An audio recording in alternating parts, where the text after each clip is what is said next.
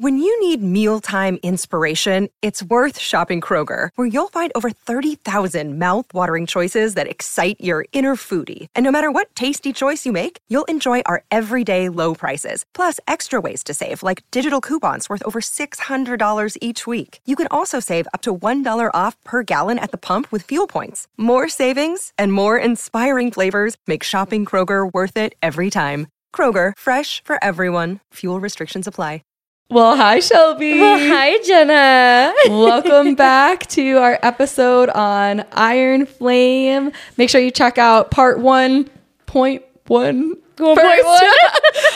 We already have one half of part 1 out, so if you haven't already listened to that, recommend checking that out first. We're still covering just part 1 of Iron Flame, the content in there, but there will be spoilers for the entire book of Iron Flame in this episode. Yes. So we will try to keep to the first half, but because we both read like the entire book twice, there is definitely going to be information from the second half. So read the whole book, come back. We're going to give a refresh on who the people are, where we're at, what's going on. And then in our second episode, we'll get even more into depth into what happens at the end of the book. Yes. So with that, let's take it away with part 2. Part 2. Speaking of Dane. Oh, gosh. So, and Dane's signet is mostly what I'm talking about here. Yes. I didn't really notice it quite as much until the second read, that when Varrish brings Dane in the second time when he has Violet, when he's like actually torturing her, not when it's like part of the class and he wants, or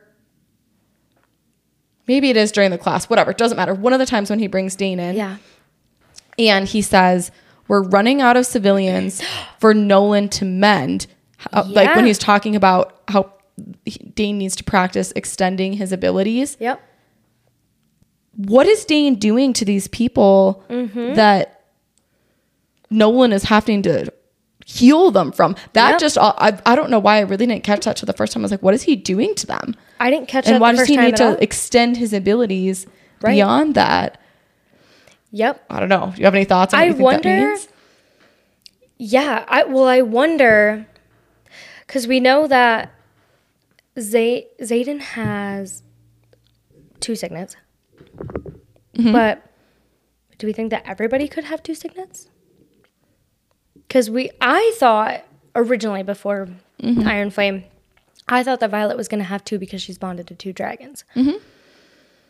But since we know that Xaden has more than 1, do you think Dane has something else he could do too? Well, Xaden has more than 1 because Sgaeyl was bonded to his grandfather. It was direct familiar line. And that's why he has 2? That's why he has 2. I didn't catch on to that point, really. Yeah, so it's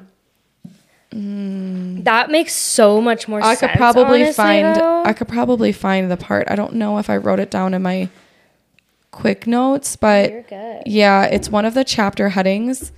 They talk about, they're like, this is why you're not supposed to bond somebody in your direct familial line because I knew you go more crazy or get multiple, right? Because we also have someone in, I want to say in her squad, but maybe it's not in her squad, who said she bonded the same dragon as her great aunt, but since it's not in the same familial line, she's like, oh, I just have a little bit stronger of a signet instead. Yeah. Oh, so, okay. So it just, so that's where the 2 is supposed to come from. Oh, yeah, okay.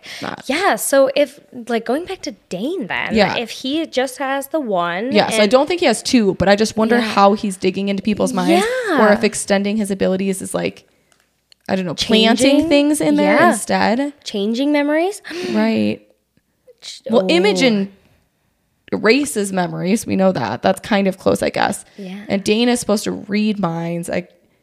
I don't know. So I just wonder if it's, you know, something on the opposite, something more influential into somebody's mind instead that he's trying to push himself to do. Well, it's crazy too because Dane at no point is seen as like exhausted or tired because Nolan is, he can't even see people. Like he sees Violet at one point and he was like, I'm so glad you're doing better because I'm not doing so hot. Mm. He's like, I'm glad I haven't had to mend you because I haven't been able to mend. Mm-hmm. And we find out that's in second half, isn't it? It is, but there are a lot of clues, I think, in the first half. And because it's in the first half that Nolan says, it's tough work mending a soul. Yes, it's tough work mending a soul. Do you think it can be done? No, I don't think through mending. I think there might be other ways to fix it. I'm not sold that there are other ways to fix it, but there might be. But I don't think it's through mending. I think it's going to be through something else. Through something else. That is very interesting. What about you? Do you think you can mend a soul? So meaning like Brennan or Nolan or something like that who can do mending. Or let's talk about Violet a little bit. Because I think that one of her second signet, I think it could be like magic mending. And so she can like change the way that magic works. Mm. And so like we were kind of talking about it in Fourth Wing where like taking magic from something and like that's how the Venin like turn Venin. Taking it from the ground. Right. Yeah. And so we know that the riders will take magic from that or from through Venin. Their bonds of their dragons. Yes, thank you. And so I wonder like if it's being taken from different places, like clearly it can have different sources or whatever. And so I'm wondering like if it can be mended and changed, and what if, I don't know if she could not change the source of where it comes from, or I don't know. Mm. Yeah. Yeah. I guess I hadn't thought about it down that train. That could be really interesting for sure. I don't know what that I had thought about down that train, but from just they talk about signets as coming up as kind of out of critical need too. Yes. So Violet does have a need to figure out how, like, not even just to defeat Venin, but to maybe convert people back. Right. So I could see that thought train for sure. I think the only like thing I'm trying to figure out in my brain is because at the very, very end, and maybe we can talk about it more in the second part, but the very end, Xaden. And maybe when he's talking about Jack. Yes. Oh, yeah. So Jack is still alive. Never mind. Yes. But when he's talking with him and he's like, yeah, I'm like already craving pulling it more. Mm-hmm. So it made it seem less like maybe it's not that he has to pull from the ground, but like once you're, it's like taking some crack cocaine or something. I don't know. It's addicting, and that once you do it, you want to do it more because you feel powerful and it feels good. And so maybe she can change the way that the magic feels or like change the way that the magic is like working on him or something like that. Yeah, that'd be really cool. Maybe she can change magic or do something like that. When do you think there was an example of her doing that in this book? Because Rebecca Yarros said that Violet explicitly uses her second signet in this book. Yes. And in the second part, is that why you're hesitating? I think it might be in the second part, but I'm also trying to think of like the exact, because I think it also might lead into one that you might have for one of her questions of a signet. But I think that that's why she might be able to like either amplify magic or like, I'm trying to get back to like our first conversation when we first talked about it when we started, like right after we read the book, and we were talking about like her signets and whatnot.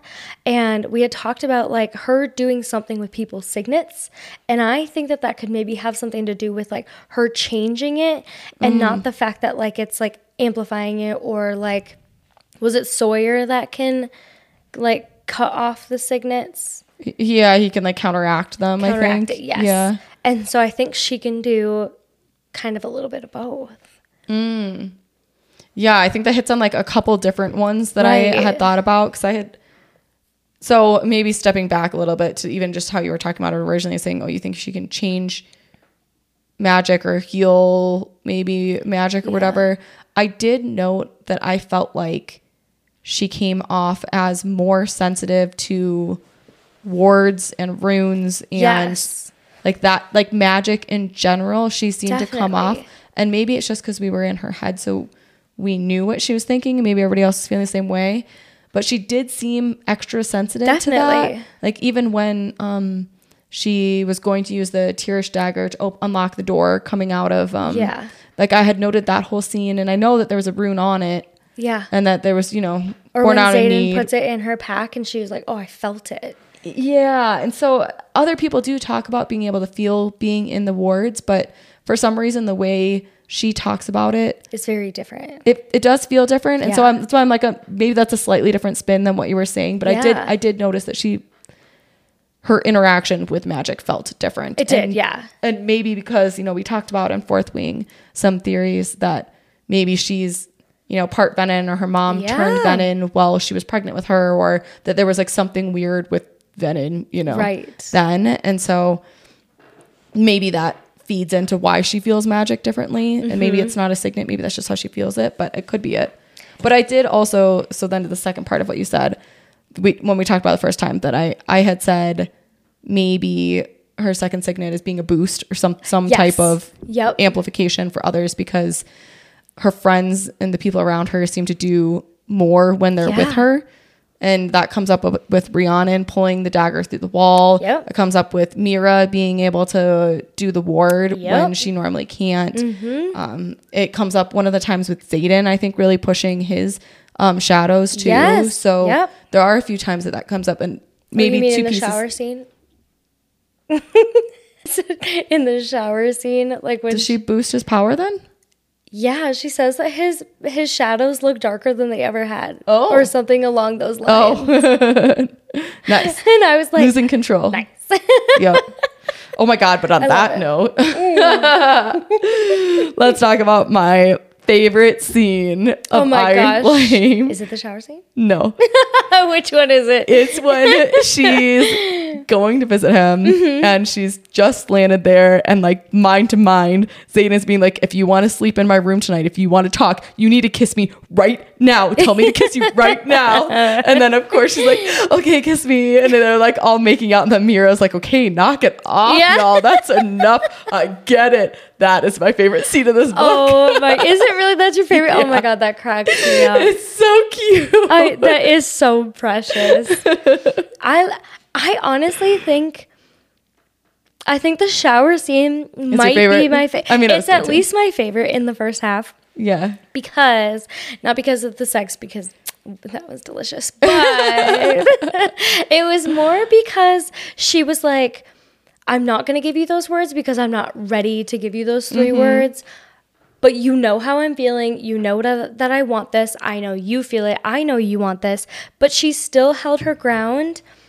And then she still kind of got what she want. And they, like, I don't know. It was kind of like a win-win for everybody. So I just loved it. Yeah. I loved that scene. And then it was super hot. So yeah, I mean, that obviously. And that scene was just funny going into it, too. When Violet is like, Tairn took over so much. She's like, I feel so out of control. Yes. She's like, I don't even know what to do with this. And he's like, whoa, okay. Yeah, well, let's put you in the shower. Whatever you need there. I know. Oh my gosh. It is crazy going back to the scene before that, though, because when she's in the school mm-hmm. and Tavera is telling her about how, like, hey, people got really hurt, and she scratches her neck. Mm-hmm. And do you think that was her telling? Yeah. You do. Yeah. When I read it the second time, I didn't know if I did. Oh, you think that Violet was just reading into it? Yeah. But didn't Tavera, like, make eye contact with Violet while she was scratching her neck like that? No, she made eye contact with her before, when she was like... she was like, oh, this is where it was. And then she looked back at the classroom, and it was like a couple of sentences later that she like scratched her neck. Hmm. And so I didn't know if I felt it as much. And then I feel like Violet freaked out. And so Tairn freaked out, and Tairn really freaked out. Tairn really freaked out. Yeah. Yeah, because I kind of feel like Tairn would have known if it was really actually that bad. Right. Exactly. He's like, yeah, there was a moment where there's a question earlier, but I don't know. And Tairn does say a lot how, like, Violet can't control her emotions. Yeah, he does. So, I don't know. Yeah. I don't know. Yeah, it was. Oh. Yeah. Well, okay, but on the note of control for Violet, that leads me to another maybe like sounds less interesting, but potential signet for her second signet. Oh, yes, yes. And that's for her to basically maybe have like a better mental shield than others. Yeah. And it reminds me of like Bella from Twilight. Oh my gosh, I love after that. After she, you know, turns into a vampire and she like, you know, is able to shield things out. Well, yeah. And I mean, she was able to shield what's his face, Edward, the whole time, anyways, yes. Right? But it's like subconsciously. I know. So maybe something like that, because there's a couple scenes that come up of her talking about, like the extreme need, first of all, for that, right? Yes. That from the mind magic of the flyers later, but also just earlier of blocking out Dane or blocking out anyone else. And even Varrish makes a comment about her, how her shield is weirdly good.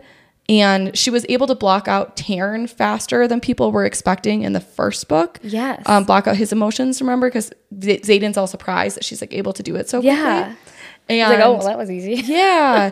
And the only other reason why I think maybe that could be it is because Xaden makes a comment early on too of how he's like, when you can fully block me off, like, then that means that I'm dead, or like, that means that's a problem or something.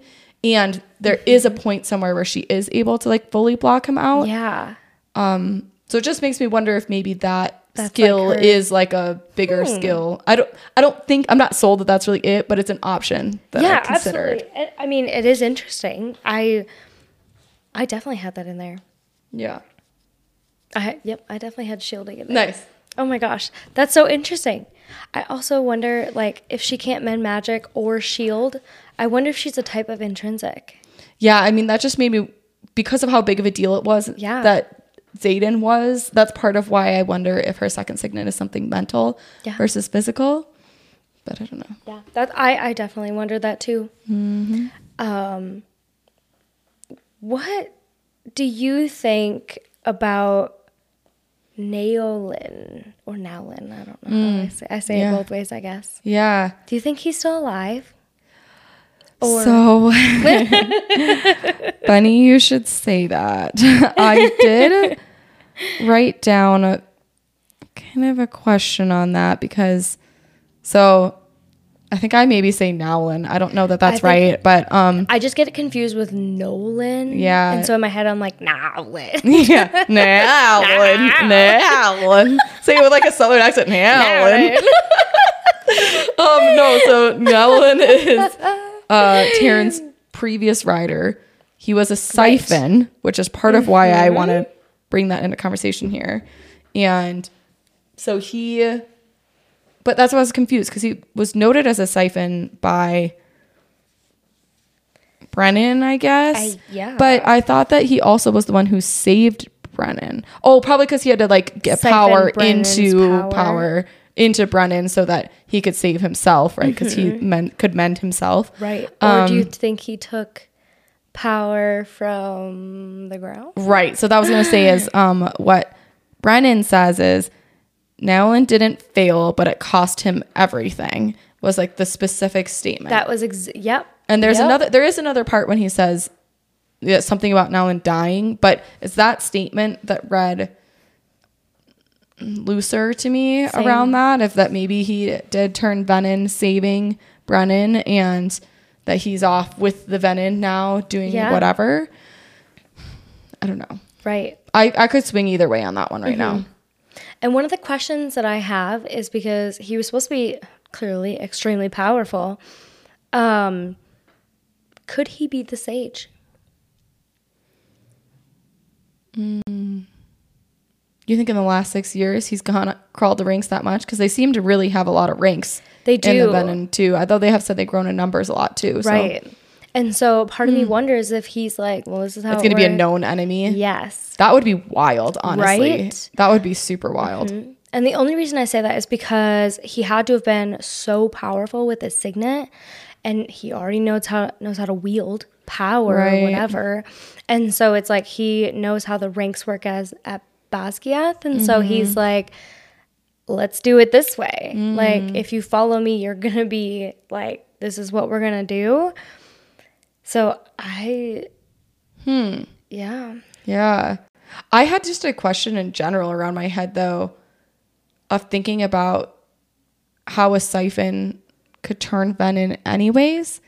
Oh, yeah? Just because the whole point is that their signet is that they can draw power from other places, right? Yeah. Or is it just other people then, I guess? But, like, it's not just that, right? Because, like, there's a back and forth with the stone. Right. That when they're viewing it in power. So that's the only reason why I have that caveat in my mind where I'm like, you're like, but can a siphon even be Venin if the whole point is that they already can siphon from power from other places? That is very interesting. It's just a food for thought. Yeah, I don't know that I have an answer on that. Well, especially going into the second part, I think that's a really good question to have. Yes. Very interesting. Before I move into talking to Venin, can we refill wine? Yeah. Dude, I was literally... Oh, hell yeah. I'm literally just like loving being in this world again so much. I'm like...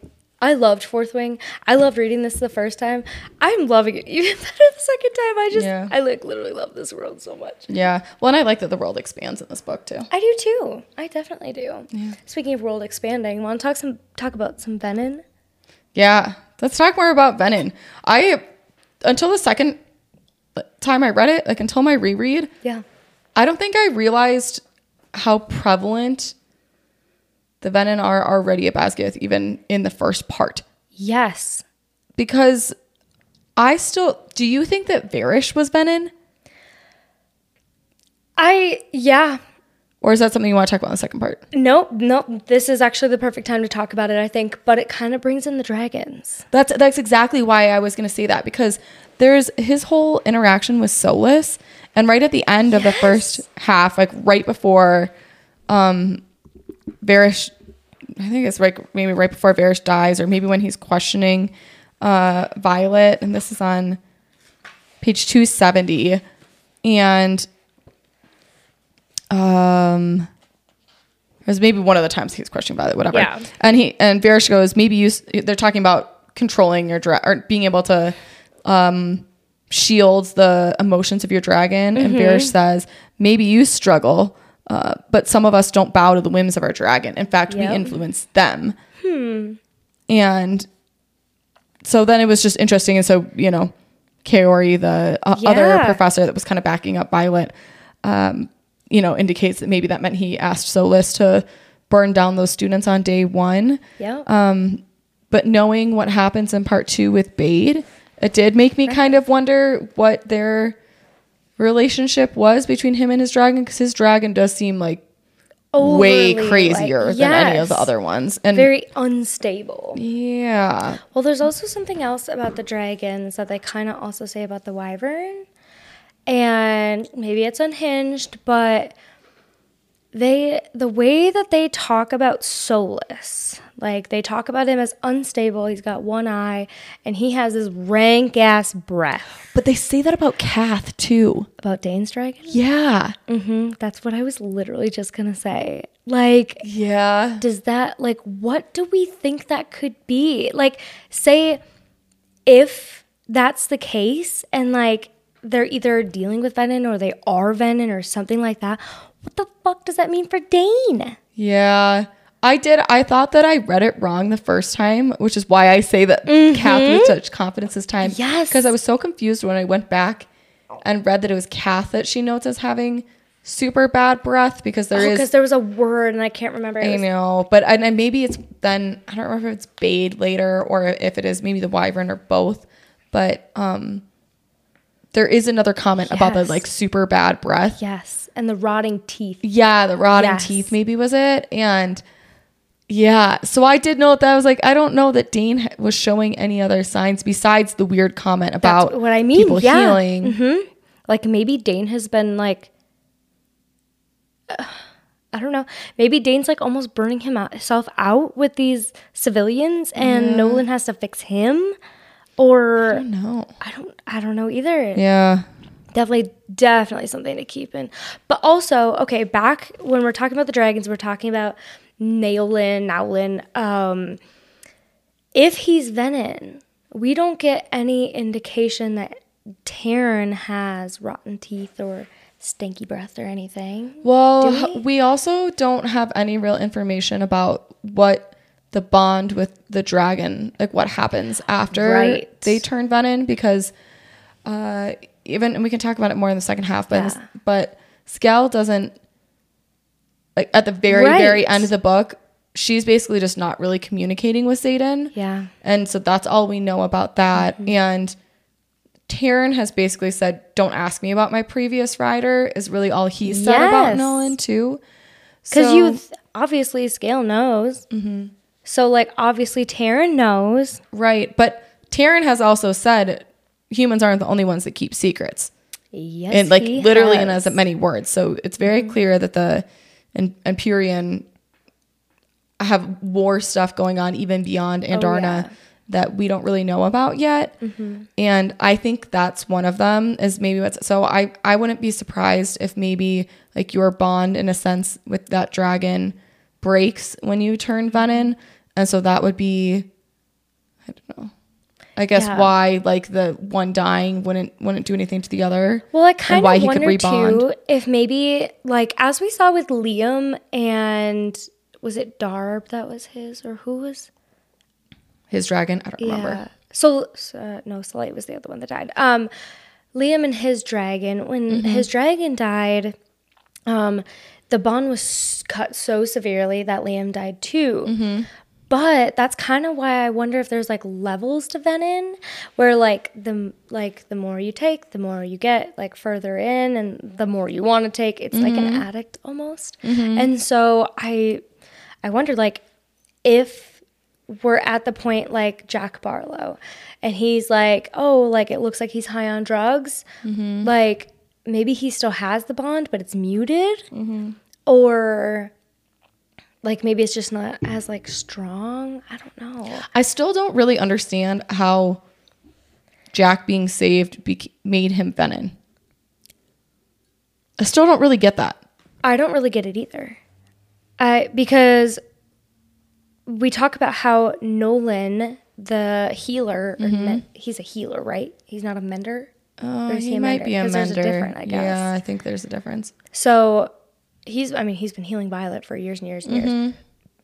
But I don't even remember what Jack's power is.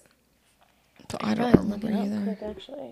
Yeah. Let me see if I when he first goes down, it's because Violet basically knocks Mountain on him. Right. So his body and his dragon are sort of crushed. His dragon clearly survives. That's fine. Yeah. And he comes back with it. I kind of felt like it was just strength or something lame like that. Yeah. I think it was something like that too. Yeah. It's not in here. I don't know. But just things to think about. Yeah. How the hell did Jack Barlow come back? Unless he wasn't actually dead.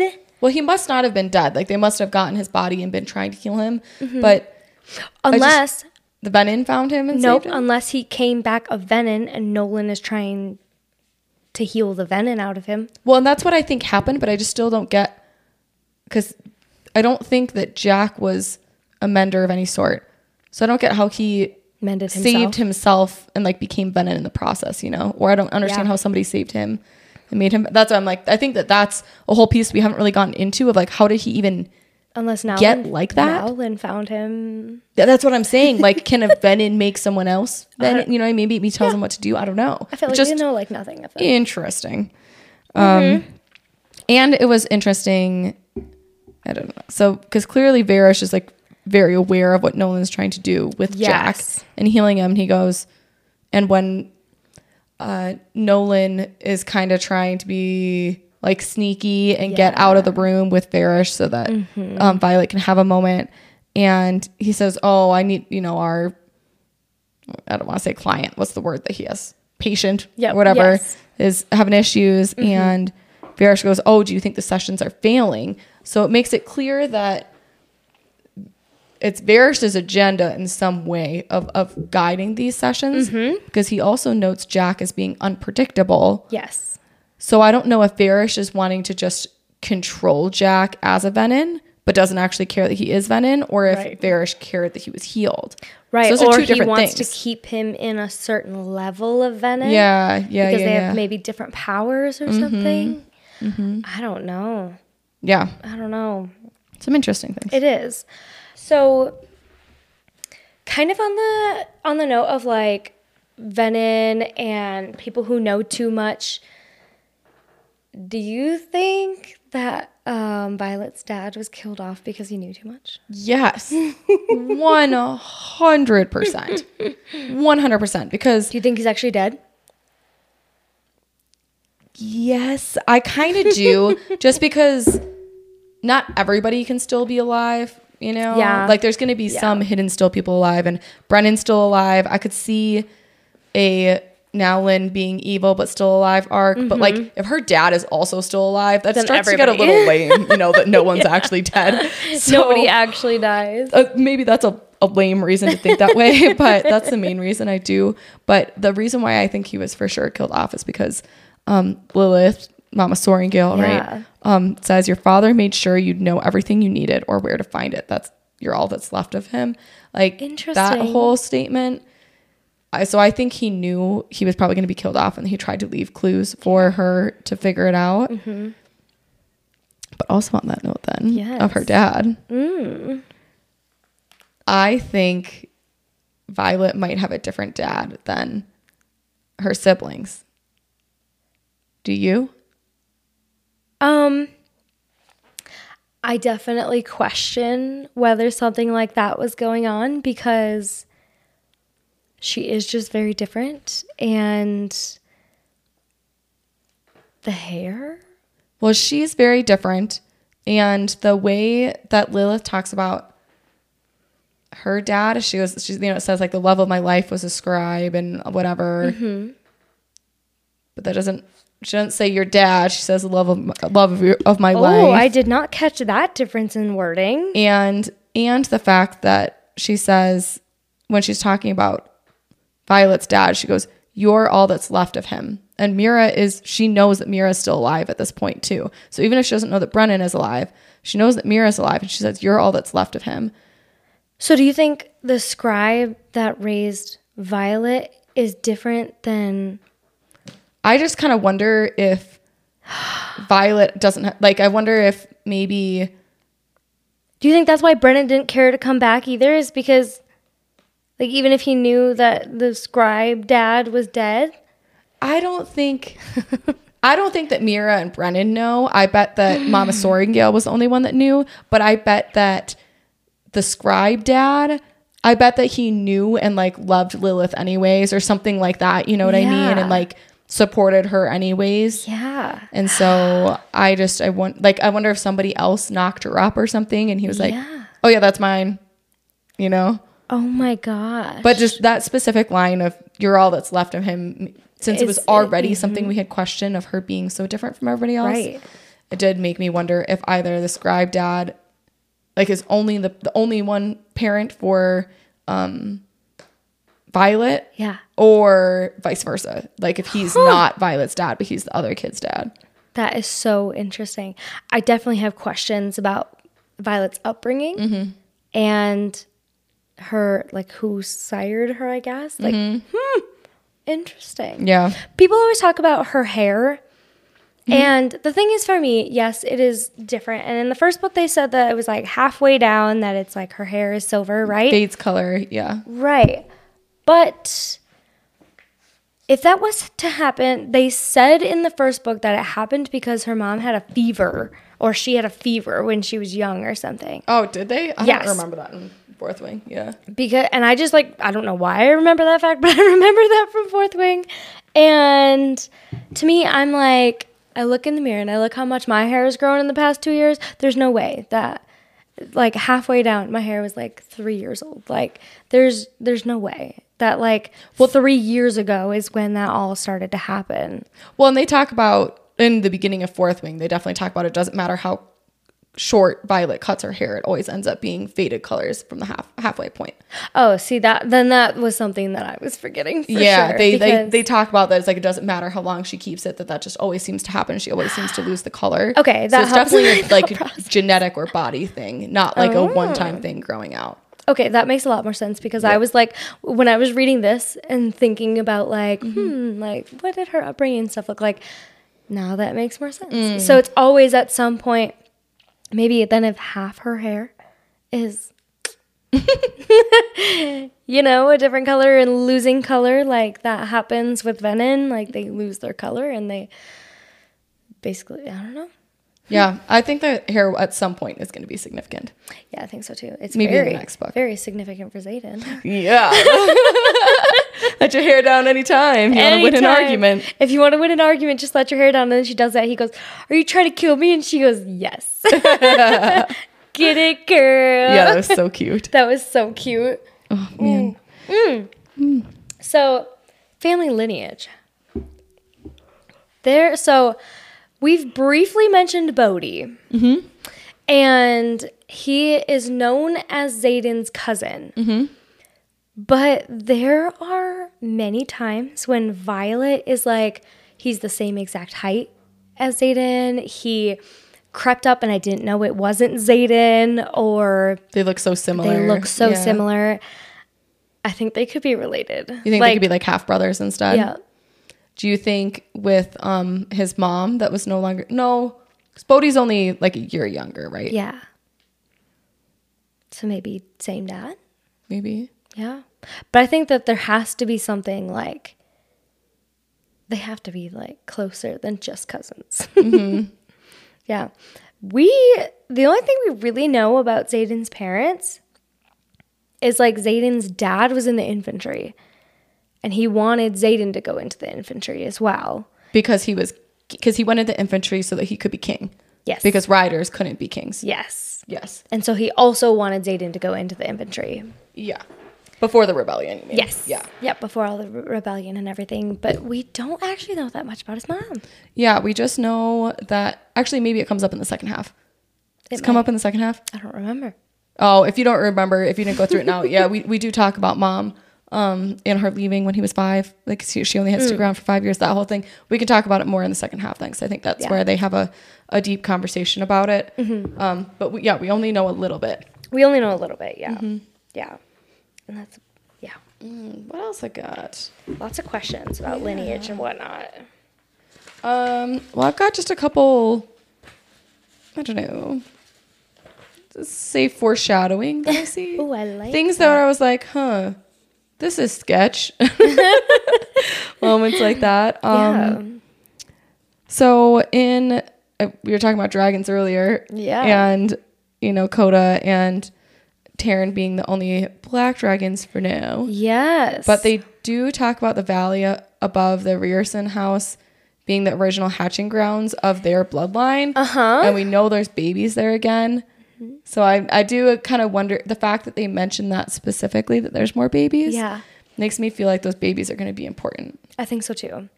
Yeah, because Tairn says in the very beginning that like more black babies have been born, and there have been more that are hatching, less that are bonding. Mm-hmm. And I felt like that was really significant because Violet even says at some point like, well, why would they do that? Like, now is when we need them more than ever. Mm-hmm. And that is when Tairn says, well, dragons are keeping secrets too. Mm-hmm. And so part of me feels like this world, we might be in the human's point of view right now, but like it's the dragon's world. I know. You know, it's funny. I have wondered, and this is like a way out there theory, but I have wondered... if like the dragons are maybe more on the morally gray, morally black side than we think.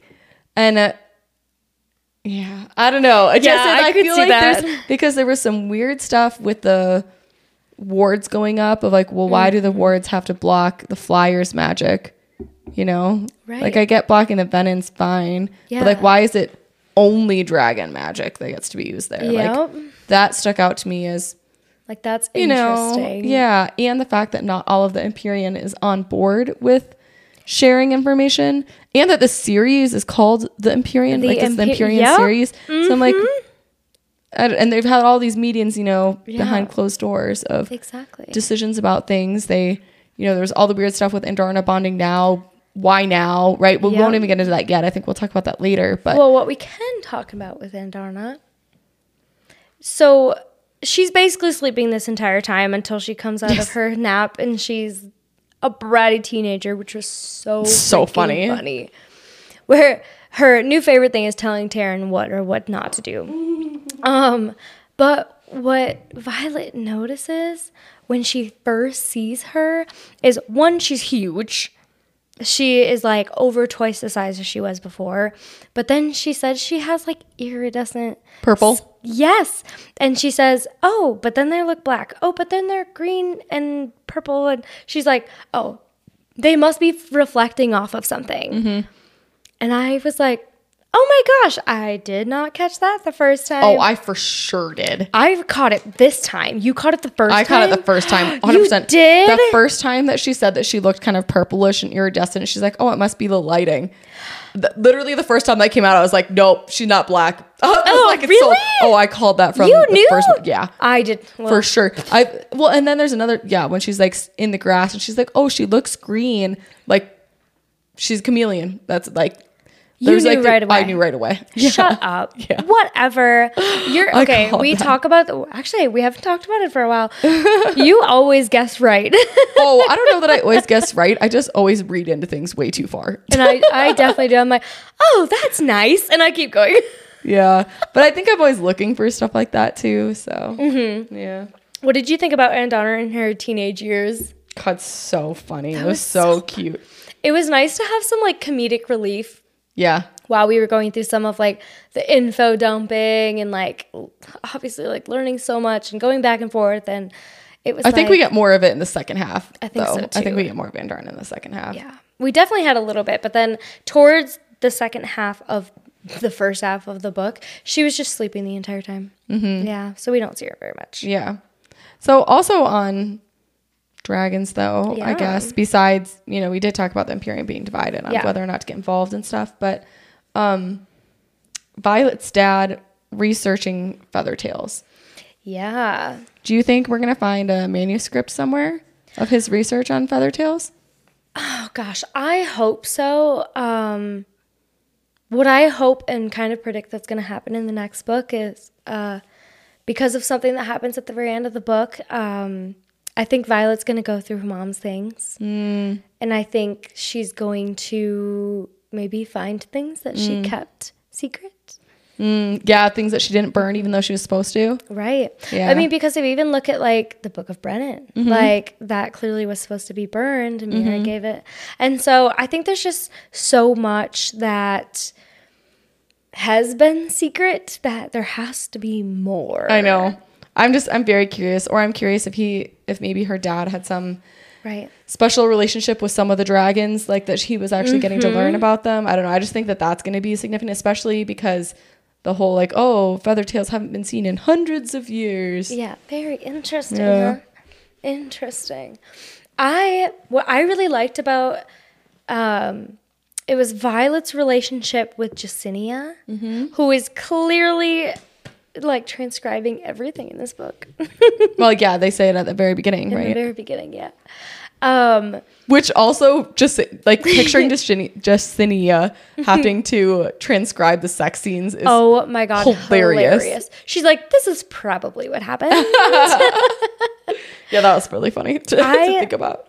I loved that she was kind of the first one that Violet like confided in, and not for everything clearly, but she was like, if you know, like it'll get you killed. And she's like, okay, just tell me what you need me to know. I loved that. Because she had already been backing her even from the year before. She's like, yeah, I didn't log your request. She's like, I know I was supposed to, but I didn't.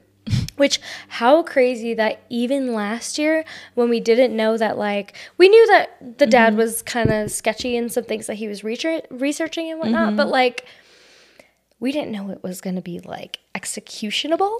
And so knowing that even Jesinia then was like, yeah, I thought it was really weird. Yeah. But clearly there's something going on. I really liked that part in the book where they were like handing each other things, and Violet was finally able to like put her trust into somebody that she had known and like loved. Confide a little bit. Yeah.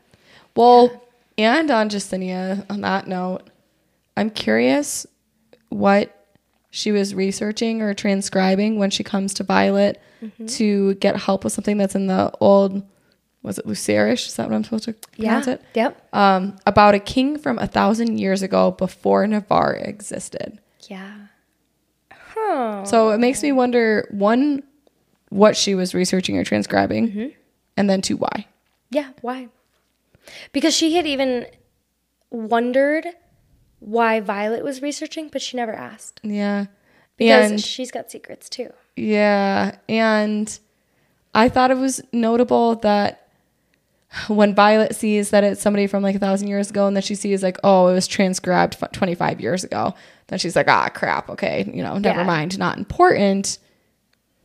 But, you know, interesting, right? Because they're looking for stuff that's really, really old. Right. I don't know. That was just that or whole how, scene. Like letters and like stuff that they're looking at that was within the last 25 years is all redacted. Like there's so much information that they are being withheld. Right. Well, because there's even one of the chapter headings when there's like a clip from that. Oh my gosh. I had lost my train of thought. That's where I was trying to go. Yes. That there's like four lines, you know, they normally have the like, oh, like who wrote it? There's like four lines of like, this is who wrote it first, then retranscribed then retranscribed here. And then redacted. Then redacted for educational purposes. Yes. I was like, oh, that's Or how Mira's weird. Letter is redacted. Yeah. And it's like, well, what the heck was in that letter that like her sister is writing? Clearly her sister isn't going to be like, this is what happened on the front lines. Like, what the hell? Yeah. Even their personal letters and stuff is being monitored. I thought that was wild. Oh my gosh. Well, so on a like timing perspective, we were talking about that a little bit of like timeline. Violet kind of ponders at one point about when Navarre closed their borders. Yeah. And she's like, was it as soon as we unified or closer to 400 AU?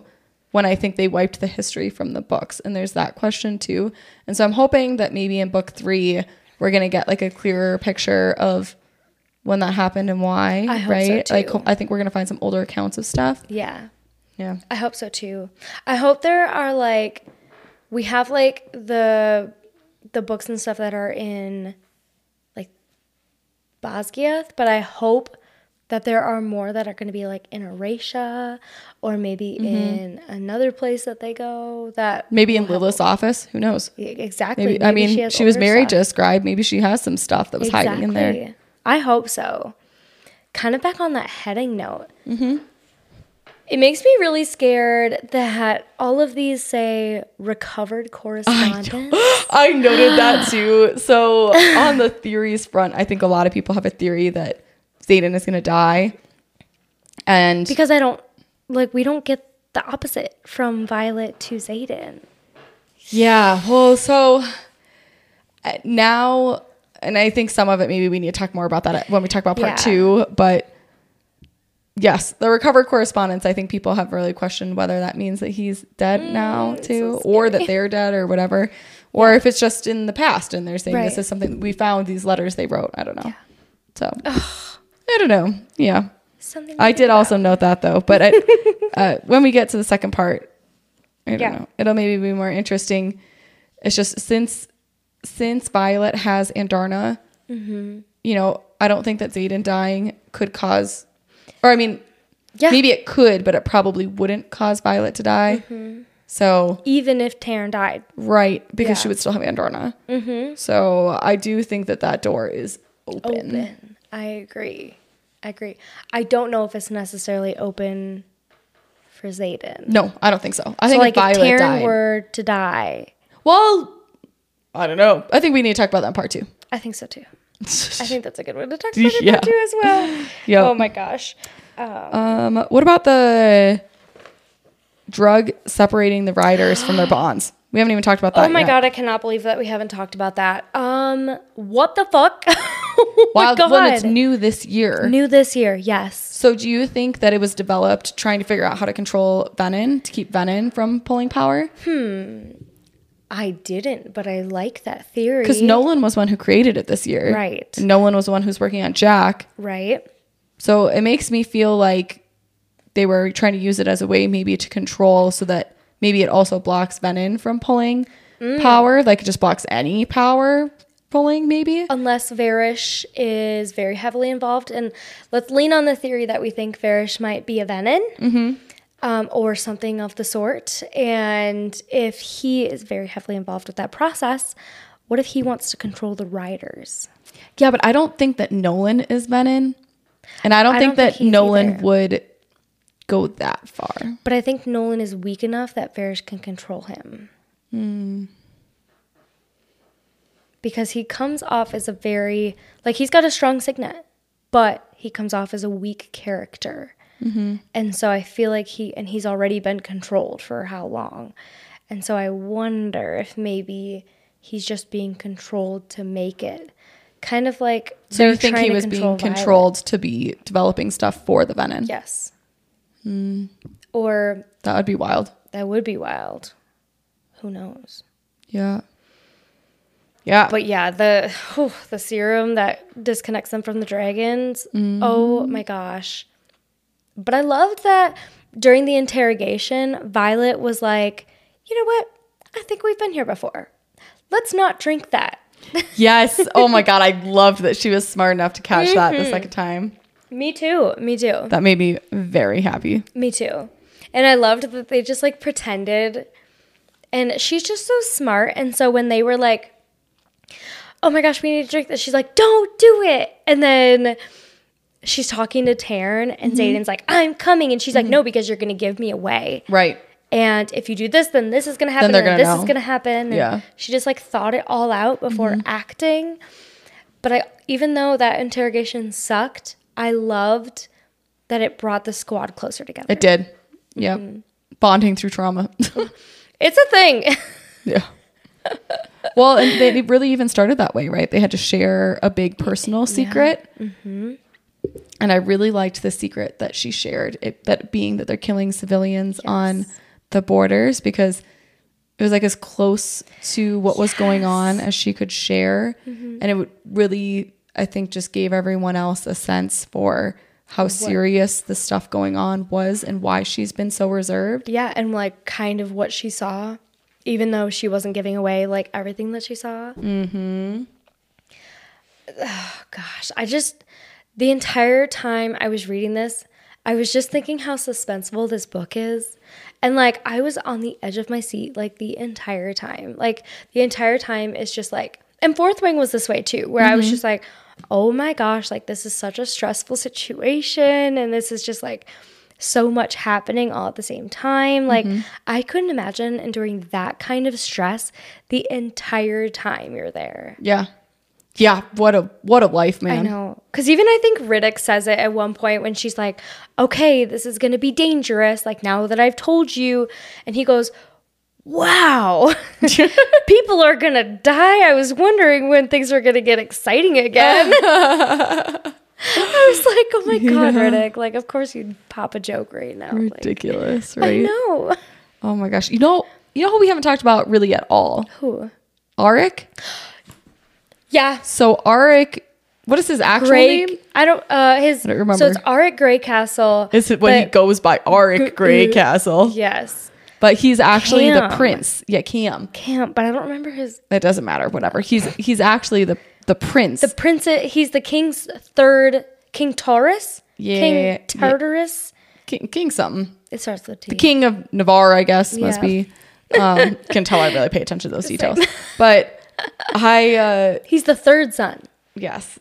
But it definitely stuck out to me as foreshadowing for the next book or sometime coming up, that Aaric specifically says when he's like talking about his dad and Violet, because Violet's like, aren't you like scared of like what he's going to do? Or like, what do you think he's going to do? He's like, he can't do shit after the threshing. Dragons don't even answer to kings. Mm-hmm. And so that I think is going to come back, because I think that now the king of Navarre is going to be trying to get involved. He's going to realize his son is there with a dragon, and it's going to be like, oh shit, I can't do anything to like get you back. Cause we already know that Aaric has stolen the book, right? Yes. Or like the, what was it? That's what I'm looking for. Journal? Journal? Yes. Journal from one of the original. Yes. From both, two of the original. Because was it from Lyra? There was two of them. There was two of them, right? There was Lyra, and I don't remember the other person's name. Yeah. But Ridoc says it, and he was like, "Do I know more than you?" Yeah. And that's when he was like, "It was two accounts. Yes. They kept journals from the first of the six riders. Yes, and they were in the in that room, royal room in the basement of the archives that only a royal could get into. And so I think at that point we're supposed to think that the king probably suspects that his son is gone, he hasn't seen him, and someone's broken into the royal archive, right? Yes. But we didn't come back to that really at all. Even in the second half, I don't think that really came up. Not that I remember. So I think that in book 3 the king of Navarre is going to come back to be like trying to pull Aaric back in, and Aaric's going to be like, no, this is my squad now. This is where I belong. I'm on the right side. Are you going to join us or what? Like, I think it's going to be that attitude. And obviously, I think they're going to clash. I don't think he's going to come over. Because I loved it that when, I think it might have been after Sloane, after Violet had helped Sloane and I want to call him Cam. It's not Cam. They call him Aaric the whole time. Yeah. And he goes something along the lines of like, yeah, so you finally know like what, or no, maybe it was when she told Rhiannon what, like something. And he goes, and that's when he was like, oh yeah, I know. And she was like, you know? And he's like, why do you think I'm here? Mm-hmm. Yes, I know. Mm-hmm. And I'm like, yes, somebody else knows. Like, thank goodness. Yeah, I'm really super curious to see how Aaric comes into it. Me too. And I loved because he becomes a really big part of the book, and I just love that part. Yes. I think that's so awesome. Oof. Yes. Yeah. Oh my gosh. What else I got? I think if I've got anything more for the first half. Oh, a very, very small foreshadowing that I'm just curious about. Yeah. Literally page 3, very beginning. Yeah. Xaden's talking about Eoracia, and he's talking about how stone doesn't burn. I just wonder if that'll be foreshadowing for them surviving Fire of Wyvern, because stone doesn't burn and that city is built of stone. And I know that they kind of were saying that like that's part of why they survived, or why part of it survived last time, why they could rebuild the city.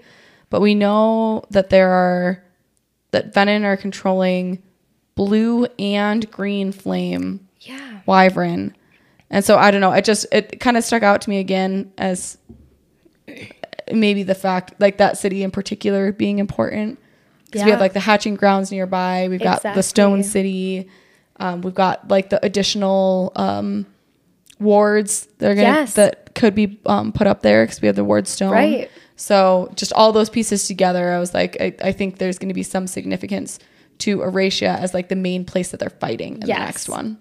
I could absolutely see that. One of the biggest things I caught from that from the wyvern, that there's two different species of them. Yeah, blue and green fire. Yes. Yeah. And so it's like...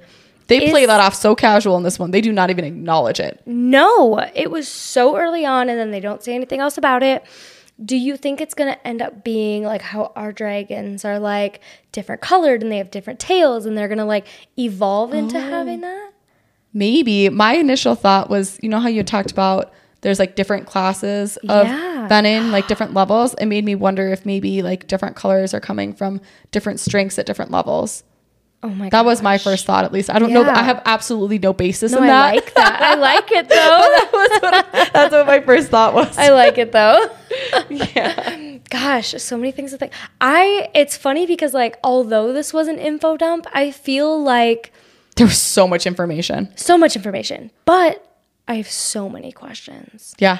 Like, so many questions. I honestly, for as much information as was put out, I really didn't think it felt info dumpy at any point. No, I guess I didn't really either. I enjoyed it. I thought it was really fast paced, but yeah. It was dense, but I didn't think that it was like, there's another book that we've both been reading recently that I won't get into like details, but there's like a, 30-page monologue of just straight information being spewed out. Like when I think of info dump, I think of that. You know what I mean? It's like, you're just it's like one really long conversation where someone's explaining something is what I see as an info dump. And I don't think I ever felt that way here. I felt like it was dribbled out. It was just, there was always new information you were learning. Yeah.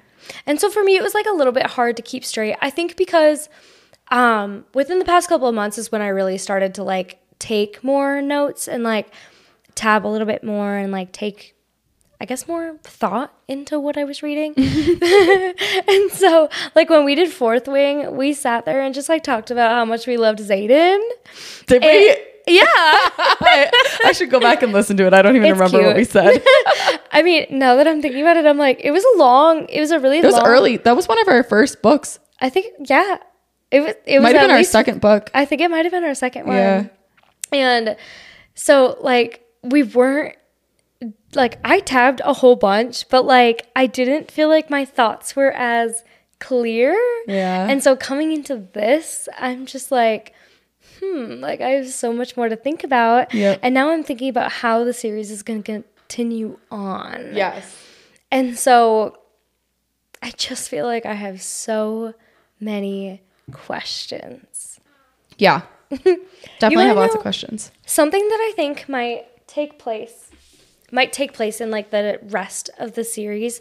And let me find where I actually have it written down, because I have something written down about it.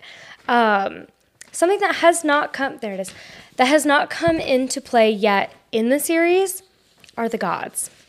And we have four that we know of right now.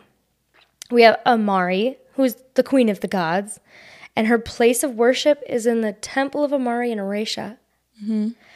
And then we have Dune, who is the goddess of war, Malak, which they talk about. They talk about Malak literally all the time. He's the god of death, and he's the reason that they burn the items of the dead. And then we have Xenol, which is the god of luck. And we don't actually know that much about them. It's true. But they use them in conversation all the time. They do. And I kind of remember in Fourth Wing, not in here, so I'm not remembering exactly what it was, but there being a very short comment between maybe Tairn and Violet about the gods, and there being some comment about how the dragons felt about it. And now I'm curious to go back, maybe in part, maybe I'll look before we do part two and see, because I do remember there being like a comment with Tairn about either them, the dragons not, you know, I don't know, caring about the gods or whatever. There was something about the gods with them though. So right. And so it's just interesting that like, one of the ones that I like recognize all the time is when you go meet Malak, and it's like, that's interesting, and it's brought up so much that I'm like, clearly it's just like this like cultural thing that people have, but I wonder if it's actually important or if it will come up.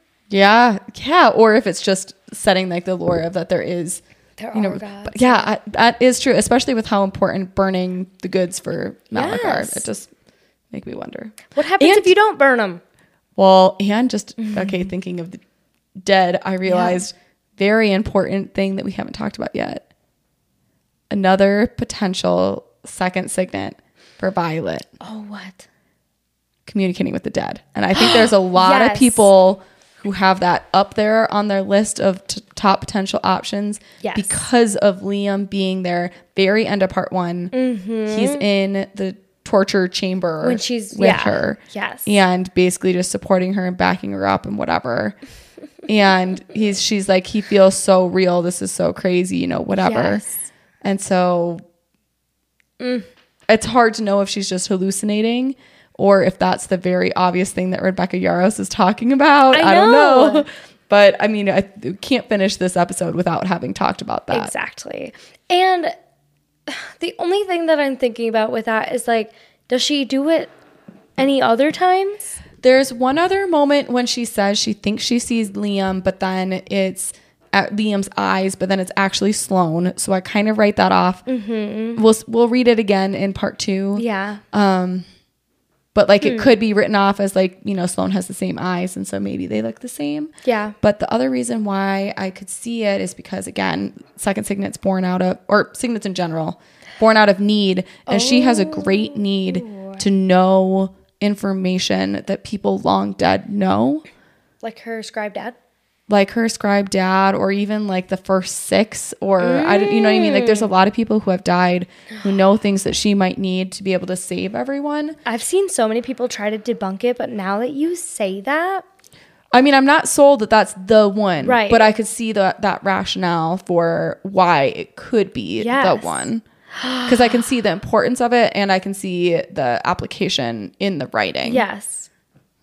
Especially because Rebecca Yarros says she's already done it. You're right.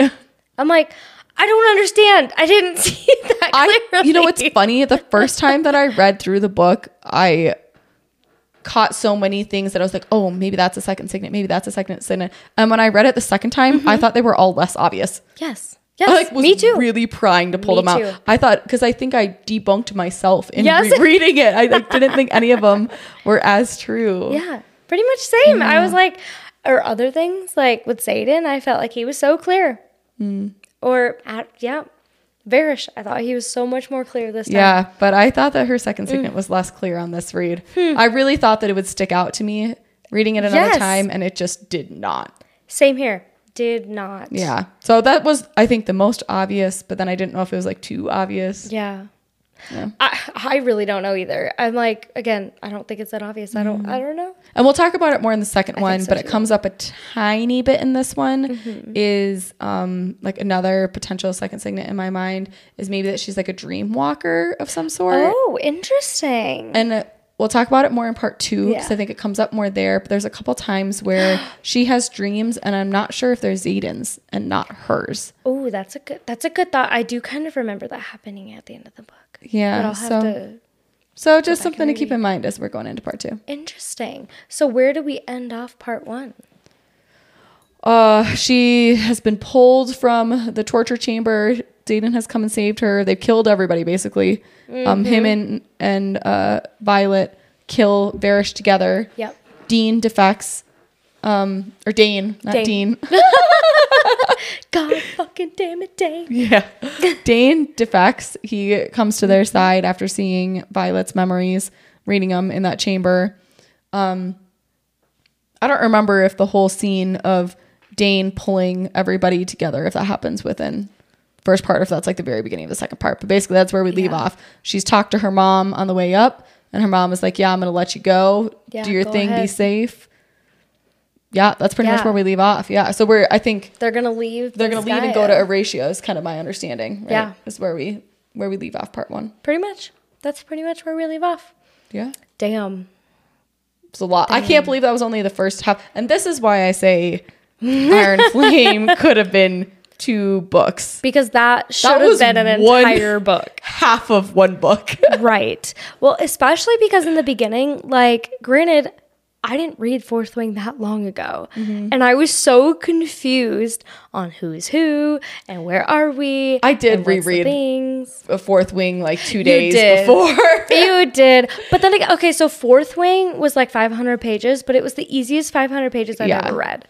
This is a lot more words. This is a lot more words, a lot more information, a lot more things happening. Even though you're in the same world, it was still just like, it was a lot. I loved the book, 5 stars, but it was a lot. It was a lot. So that's our part one. Stay tuned. We're probably also going to have 2 parts for part two, because it's also a second book. So part two coming up soon. Listen in next week to see what we have to say now that we're in Eoracia. Exactly. And there's a lot more going on. Finally talk about Cat. Oh, that's my be good. Gosh. I'm excited about that. She came up one point in here. I was like, it's not worth it. Oh, you got to wait. Yep. It's not worth it. Good stuff coming. So join us next time. Love it. See you guys next time, guys. Bye.